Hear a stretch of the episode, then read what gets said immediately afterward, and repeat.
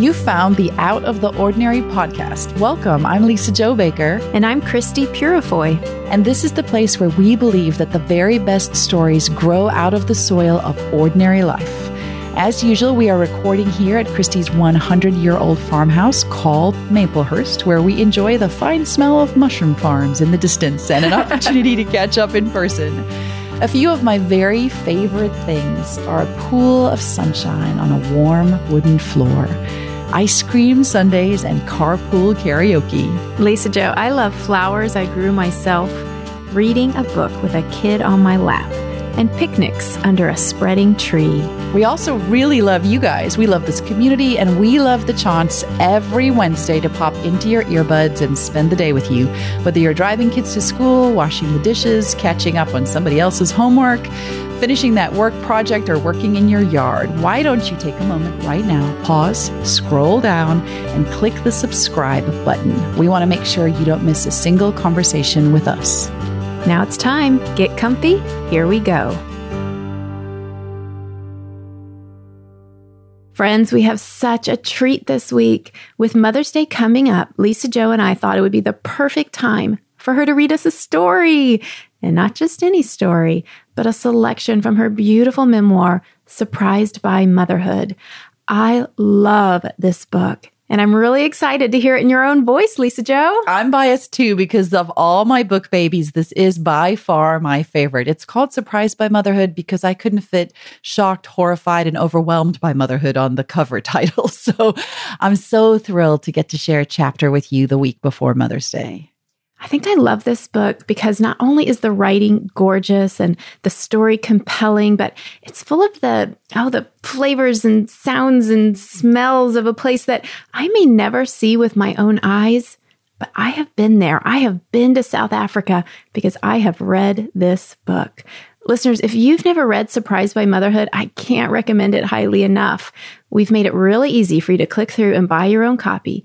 Just look for the link in the show notes and settle down, get comfy, maybe a cup of hot South African tea, because here comes the story of my journey, not just from South Africa to the States, but from a time in my life where I swore I would never have kids to ending up with three of the loudest children I know.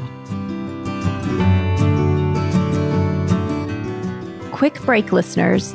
We'd love to shine a spotlight on friends of the show who help make these conversations possible. This week, we're so delighted to partner with the folks at Fab Fit Fun because four times a year they deliver joy in a box. Fab Fit Fun is a seasonal subscription box with full size beauty, fitness, fashion, and lifestyle products. Lisa-Jo, I opened the box during a visit from my mom, and within five minutes, we'd both decided to subscribe. You know, I had the exact same reaction because I actually called you to gush after I opened my box because I was so in love with their cute little rose trinket tray that currently lives right next to my bed. Lisa-Jo, would you believe that my favorite item was actually the black and white gym bag? You know, I never stepped foot in a gym, but the bag was so cute and so practical and so foldable. I had a serious internal struggle with myself whether to keep it or give it to my teenage daughter who actually does go to the gym. Each box retails for $49.99, but always has a value of over $200. My new discovery was the skin and nail care products, which I don't typically use, but I'm so in love with now that I have to hide them from my daughter. You guys, there are some really amazing brands in these boxes. And if you use our coupon code ORDINARY10, at fabfitfun.com, you can get 10 bucks off your first box. Yep, ordinary 10 at fabfitfun.com for your own customizable box of joy. Surprised by motherhood. Everything I never expected about being a mom. Chapter 13. Jesus loves me, this I know, for my children taught me so. My body bears testimony to the children it has borne. In the curve of my waist and the set of my hips, there is a love song that lisps the words of that old children's hymn Jesus loves me, this I know. I stand naked as God and Peter see me before the full length mirror we bought after I delivered Zoe, and I run my hands over the aches and dips and round curves of life that this body spells. It reflects memories and growth, and it is my living Ebenezer, the reminder that great love is always born from great sacrifice. Like a secret whispered between old friends, there is the scar that stitched Zoe into the world, a thin white finger of numbness running low across my abdomen. I enfold it with my hands, and it's a prayer these two palms pressed down on the place where she entered the world, begging the God who gave her to me to keep her safe, to carry her now when I cannot. Isn't all motherhood this one great prayer that rises in a thousand different languages? Let them be loved and let them be safe. My fingers trail up to my belly button and it makes me smile how it winks at me from a tummy much fuller than it was when we started this journey eight years ago. Jackson filled that waist with the rich, nourishing acceptance that a skinny 18 year old once lacked. He knit three countries together for us we fell in love with the idea of him in Ukraine and raced daylight and schedules to sneak through a window of opportunity like two teenagers on a reckless summer night high on fireflies and expectation. Sex as an act of creation, of art, of life filled our thoughts and bed and intertwined the parts of us we didn't realize we'd still been living separate this righteous act of love that reminds human creatures that there is a miracle wrapped in the gift of pleasure, a miracle that points to a good gift giver outside ourselves, outside our control, outside our timelines, outside our attempts at manipulation or desperate demands. Galaxies must align and collide in the secret dark and all we can do is humble ourselves to be available to something much bigger than our comprehension. The sigh of letting go sounds like the echo of a God who created first and creates last and lingers over us with the tender, terrifying words, Let there be. We had packed our hopes and our passion with us when we left Ukraine and planned to be in the States for Christmas before we settled back in South Africa. And it was on Christmas Eve morning in Moline, Illinois that I woke up at five and stepped gingerly over creaking floorboards and into the bathroom between the four upstairs bedrooms and took the test that sent me to my knees on the white bathroom mat. Clutching my belly, I put my forehead on the floor bowed low at the wonder and the awe of what was happening inside of me that was so outside my control. I was nauseous at the thought. You can think you want something and then be terrified when it shows up in your bloodstream. Jackson Joe, my firstborn, my undoing, my remaking, my gift. I have gained pounds and gray hair since I gained you. The mirror is smudged with his prints and a hundred memories of him posing and flexing and laughing at his reflection.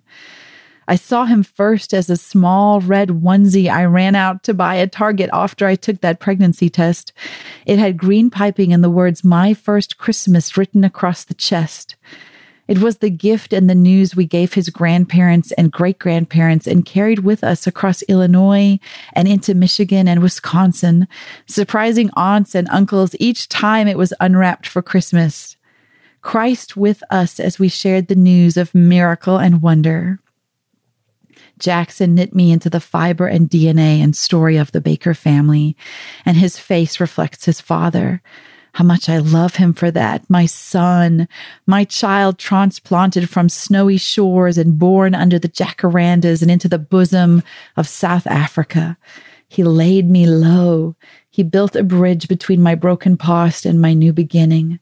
The woman who looks back at me from the mirror is someone I never expected to meet. There she is, with her tired eyes and wrinkle lines and the soft brown spots of aging on her hands. Her hair hasn't been its own color since she turned 19. She prefers a shade of auburn colored into the mix. She is comfortable in her skin. I like her. I like the life she has lived, the stories she has written, the names she carries like so much dirt under her fingernails from digging into the roots of a family. She calls back easily to the warbled two syllable song of Mama that rises from the backyard where the boys are upending the wheelbarrow dumping sand out of the sandbox, digging more holes where there once was grass. She can see them from the window that slides open beside the mirror, the one that Jackson broke with a baseball just months back, a sacred milestone in mothering boys. Where Jackson and Micah are, there goes Zoe also, wielding her own toy gun while carrying a baby doll tucked safely beneath the other arm. She puts her shoes on the wrong feet and won't quit calling Jackson Guy and repeating Micah's name over and over until he is fit to bust and she knows she has his full attention. Micah mutters beneath his breath because he knows I won't condone it. I hate this baby. Yet he is the first one to reach her side anytime she falls down, scrapes a knee, or calls for help. Micah Peter, I was cut and I bled to bring you into this world more than any other. You have taught me what brave looks like. There are some scars in such private places that we don't even let our minds look too closely at them. This body bears witness to the naked truth that our children will hurt us. They will push and push as hard against us as the day we delivered them into the world and my wrinkles, the creases in my forehead, they are from nights spent in a rocking chair or crouched next to the bottom bunk under the white Christmas lights, strung above, praying for a way to make sense of his world. I hope you're enjoying hearing Lisa-Jo's motherhood story in her own voice. I've read the book so many times, but hearing her share these stories is always so special. Mother's Day is right around the corner, and you can find Surprised by Motherhood, along with all of the gifts we'd give ourselves for Mother's Day if we could, in our one stop online shop. Just click this link in our show notes. It's outoftheordinarypodcast.com slash shop. It's a really fun place to visit this week to treat yourself or the mom in your life to something that will delight, encourage, or bring her joy. Speaking of which, be sure and check out the new release from Rebecca Friedlander called Finding Beautiful. This is a book that will open your eyes in staggering ways to the kind of makeovers that really matter. Lisa Jo, this book is so unique. First of all, it's a beautiful hardback book with something few books have full color photography. And that's just right because this book is the creation of a photographer and filmmaker. Rebecca Friedlander knows her way around the world of fashion photography, and she's more acquainted than most of us with our culture's obsession with makeovers. This is actually a book of makeovers. There are even before and after photos. But this isn't like any reality makeover show I've ever seen. Here are stories of true transformation Young woman after young woman from places all around the world shares her story with Rebecca and poses for photographs that represent their inner journey. So don't miss this chance to identify your own personal battlegrounds, celebrate your uniqueness, and embrace God's definition of beautiful. You can find this brand new book by Rebecca Friedlander at RebeccaFriedlander.com which you can just easily click through on our show notes. Lisa Jo, I've already decided that I'm going to read this book with my teenage daughter, and I think that a lot of our listeners will want to do the same. Because what I especially appreciate about Rebecca's book is that she doesn't tell women that physical beauty doesn't matter. Instead, she gives us a much wider and richer sense of what beauty is she invites us to find beautiful, but to find it far outside the narrow definition our world offers. So I hope our listeners won't miss this chance to pick up a copy of Rebecca's book in time for Mother's Day. We see ourselves in our children better than in any mirror. And Micah is my warrior son with all the passion of his Viking ancestors beating through his veins and drumming like a headache in my temples. The temper I inherited from my father lives in the five year old fast asleep in his superhero underoos on the bottom bunk. And I lay hands on him and pray for us both. I didn't know I was selfish until I had kids. I didn't know I was angry and quick to keep a list of wrongs done to me, of slight slights, of everything I felt entitled to and I was happy to demand. Peter has fought many a long losing battle with me as pointless and exhausting as the rounds I have gone with Micah over whether he eats breakfast from the blue or the red bowl. But I believe God loves us too much to leave us flailing in our self centered universes.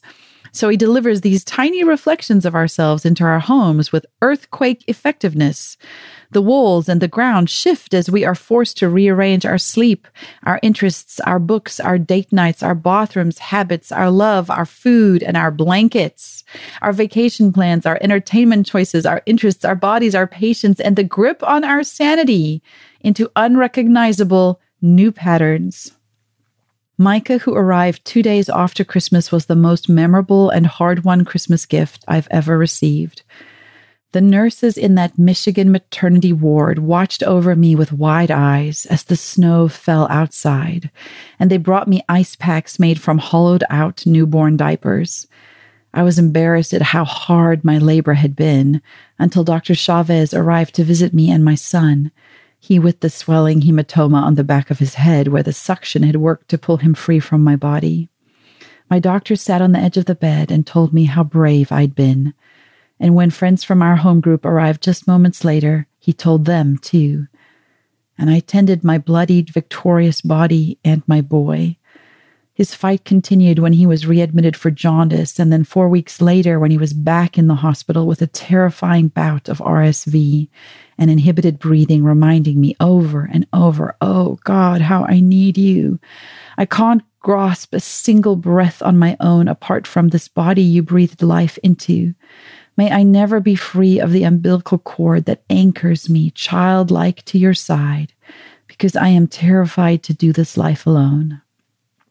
I see in Micah how God loves me, how he gave up heaven and himself for me, how he spread his arms wide to ridicule and suffering, to gasps and agony, and wanting it to be over and wanting to be released from this calling that cost him so much. This salvation, this redemption, this act of bearing children of the new covenant from his body through the mighty act of adoption and delivery on a cross. I kneel beside my sleeping son, and I would do it all over again.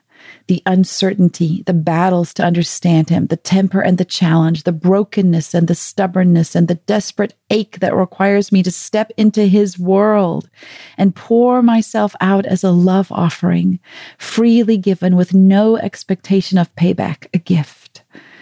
I lay myself down for my son who is learning to love because I first loved him and his love has come back like an avalanche, a tornado.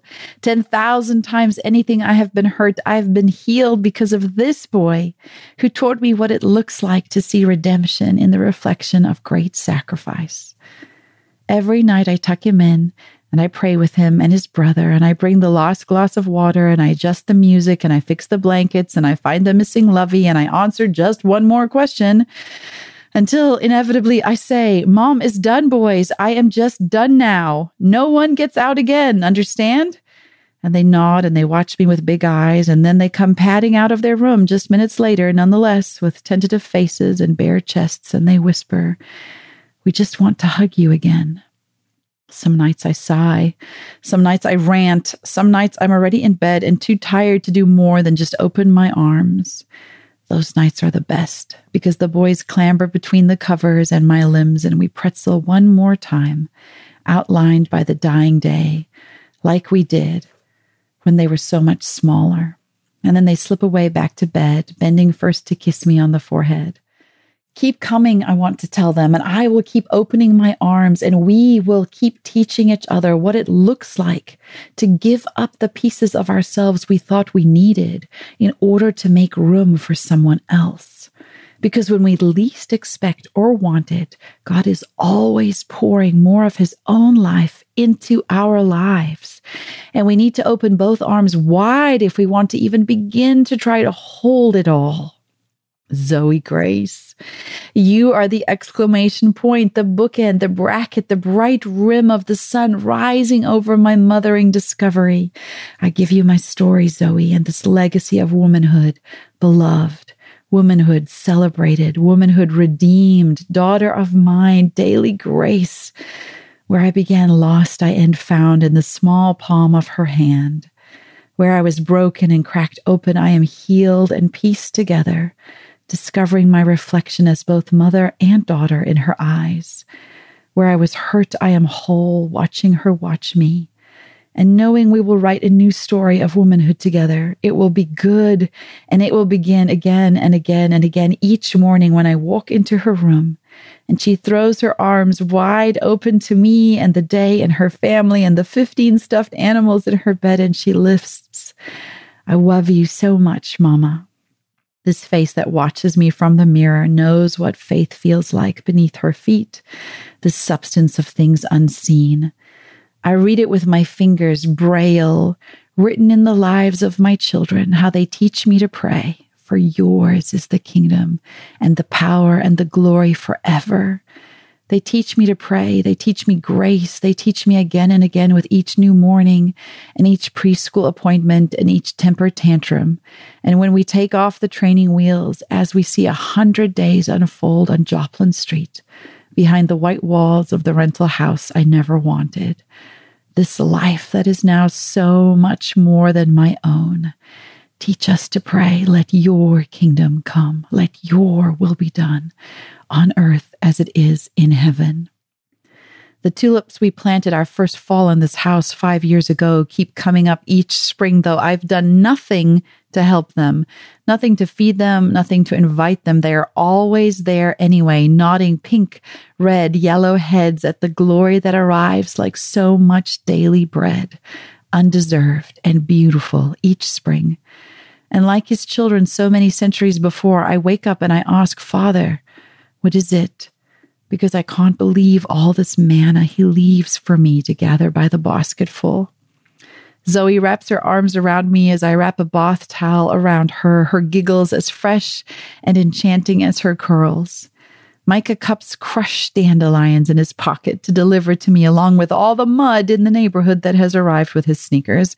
And Jackson dances and dances and dances like a mother I once knew, who ran out undercover from a rainstorm and danced on a wild Karoo farm garden until her children couldn't resist and ran out into the joy with her, heads tilted back and mouths open to the wonder. She may be buried in the big Veldvlakte behind that garden now in South Africa, but we have none of us forgotten how to dance.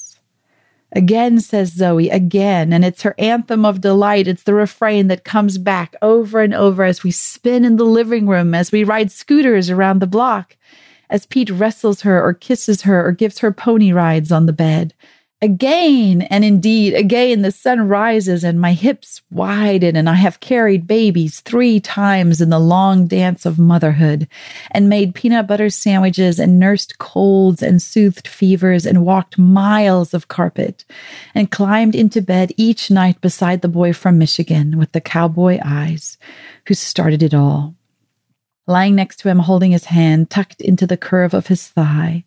I am home no matter what country I am in.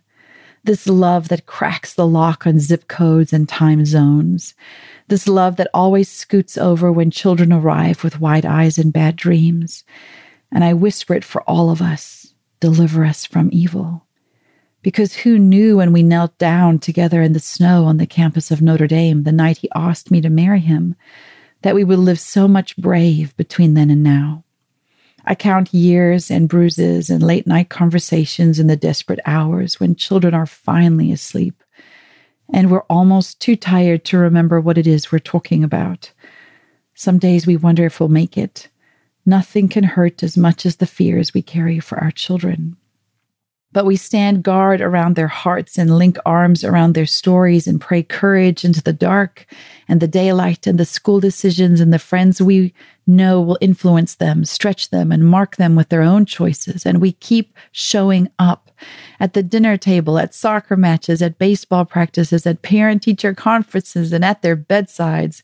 We show up and we load the laundry and the words that need to be said again and again. And while many mornings I'm tempted to hide away from being a grown up, I can hear the shower running and I know Pete is awake and already facing the day for us. He'll see us through another one. When the bills are rising and the lions are roaring, he will carry us on his shoulders and make up the lilting nonsense songs that make us laugh as he fights away safely home for us. I don't know who these children will grow up to be, but I know that they have grown me up and dragged me out of myself. I have the scars to prove it. Peter told me once that God gave him a choice. What feels like several lifetimes ago, God gave him a choice to stay or to walk away from the girl who was rambling on, homesick about her broken heart, buried alongside her mother in the red South African dirt. We were both just 21, baby grown ups, and walking the fine line of throwing our everything in together when I laid out all my baggage on the bare floor of that tiny apartment in downtown DC that I shared with two girlfriends. God told him it would be okay to walk away, but that if he chose to stay, it would be a forever choice, a choice that meant he'd be the one to give and give and give until this girl was full up and healed in all her aching, broken places. A love gift he gave me himself, his presence, his patience, and now his children. He trusted them to the woman who wasn't sure she'd ever be ready to want them. I needed a place to hide away, and he opened his arms and his life. He stayed. Like my mother, I married a Peter, and he has been my rock. On Friday nights, we all stay in. We have pizza and a movie, and three kids scrunched onto a single couch cushion because this is how they like it. Except for whoever ends up in the middle. We are a family that never gets tired of a good story. By Friday night, I don't care what state the laundry is in, and everyone eats off paper plates. I care about slowing down, doing less, being present more. Zoe doesn't care what we're watching, only that she's as close to her brothers as she can get. Micah has strong feelings about the kind of sauce and cheese and brand of pizza. Jackson will eat just about any slice you hand him. Pete and I settle in alongside them, and sometimes we watch computer screens instead because we cannot take another round of Kung Fu Panda. But many nights we just watch them, this crew of ours. We watch how much Micah looks like my brother Luke and catch each other's eyes over their heads and grin at something we know Luke would have said just exactly like that. We try not to laugh as we listen to Jackson wax philosophical at some ordinary question Mike has asked, or shake and shimmy his tiny hiney in perfect imitation of how my brother Josh would do it. And we make sure to keep our arms open because Zoe will get bored of the movie and toddle over to check in and get a bear hug from time to time someone will inevitably place a slice of pizza sauce down on the ottoman, and I will shriek and sigh, and a reluctant chorus of sorry, mom will rise from the faces that aren't looking my way at all. At some point, they'll get tired of the movie and they'll troop out to the backyard to see if their favorite neighbor kid, Eric, is around. They might hang on the fence and yell in the direction of his house, even though we've told them a hundred times not to. And if Eric comes out, there will be epic battles of the imagination and complex roles and weaponry and shrieks and fights and making up and starting over as Zoe wobbles her way between them all on Muppet like legs, totally at home in this band of brothers. I've long since given up trying to tame the backyard. The most we hope for is that all the toys are returned to the big galvanized plastic tub before everyone turns in for the night. But the apocalypse of holes dug by eager builders or military officers or pirate captains, those I have made my peace with. And when I catch my reflection through the sliding glass door as I stand surveying my kids at home in this landscape of their creation, I raise an eyebrow at myself and mutter, Hard to believe, isn't it? The glory of motherhood camouflaged in so much chaos. Later at night, when I want to soak in the bathtub, it will be full of a riot of toys, and there will be two pairs of muddy jeans, underpants, sneakers, and the worst smelling socks in the world discarded alongside it, no matter how many times I've pointed like a lunatic at the laundry basket. I will hear boys laughing between bunk beds, and I won't have the heart to yell about it. And instead, I'll walk down the hallway to check on the baby girl who wants her brothers to come and say goodnight, and they will. They always stop what they're doing to clump down the hall to her bedroom and dangle themselves over the edge of her crib to kiss her expectant face. She accepts this as her birthright. Peter will navigate the boys' toothbrushes and bright blue toothpaste that leaves trails all over the sink and will try not to snap when what should be a simple routine derails into a spitting contest. Somehow they eventually end up in their beds until we open their favorite Bible storybook, and the one on the top bunk has to come down for a better look, and the one on the bottom bunk has to rearrange himself closer to the pictures. And I have to take a deep swig of oxygen and remind myself that one day, theoretically, I will miss this. And after we've read and someone has prayed, and I've reminded someone else that a list of all the things you think your friends have done wrong isn't quite what I had in mind when asking for prayer requests. It suddenly occurs to them that they're exhausted. One barely has the will or the strength to make it back up the bunk bed ladder, and the other can hardly find the strength to pull up his duvet. I hold onto my temper with both hands and we make it through. But as I'm turning out the light and ready to turn the corner, sometimes one of them says, Tell me about you and dad again, Mom. And they know they've got me. Two blonde heads with summer buzz cuts turn expectantly on their pillows as I pause in the doorframe, outlined by the light. This is their favorite story because they know it's my favorite too. Peter is already settled in on the sofa, and I'm so close to being there with him, so close to curling up with the yellow blanket, a generous helping of chocolate, and my own movie night. But someone has propped his chin on his hand, and someone else has a slow grin growing. So I lean toward them and I whisper, Let me tell you the one about how I didn't think I wanted to be a mom and they squeal and sit up in bed with happy sighs and eager faces because they already know from the inside out and all the way down to their belly buttons how that story ends. So happy nearly Mother's Day, friends. Thank you so much for spending this time with me and leaning into my story. If there's a mom in your life that you can think of who would enjoy this book, honestly, I think it's a fantastic Mother's Day gift. I am biased though.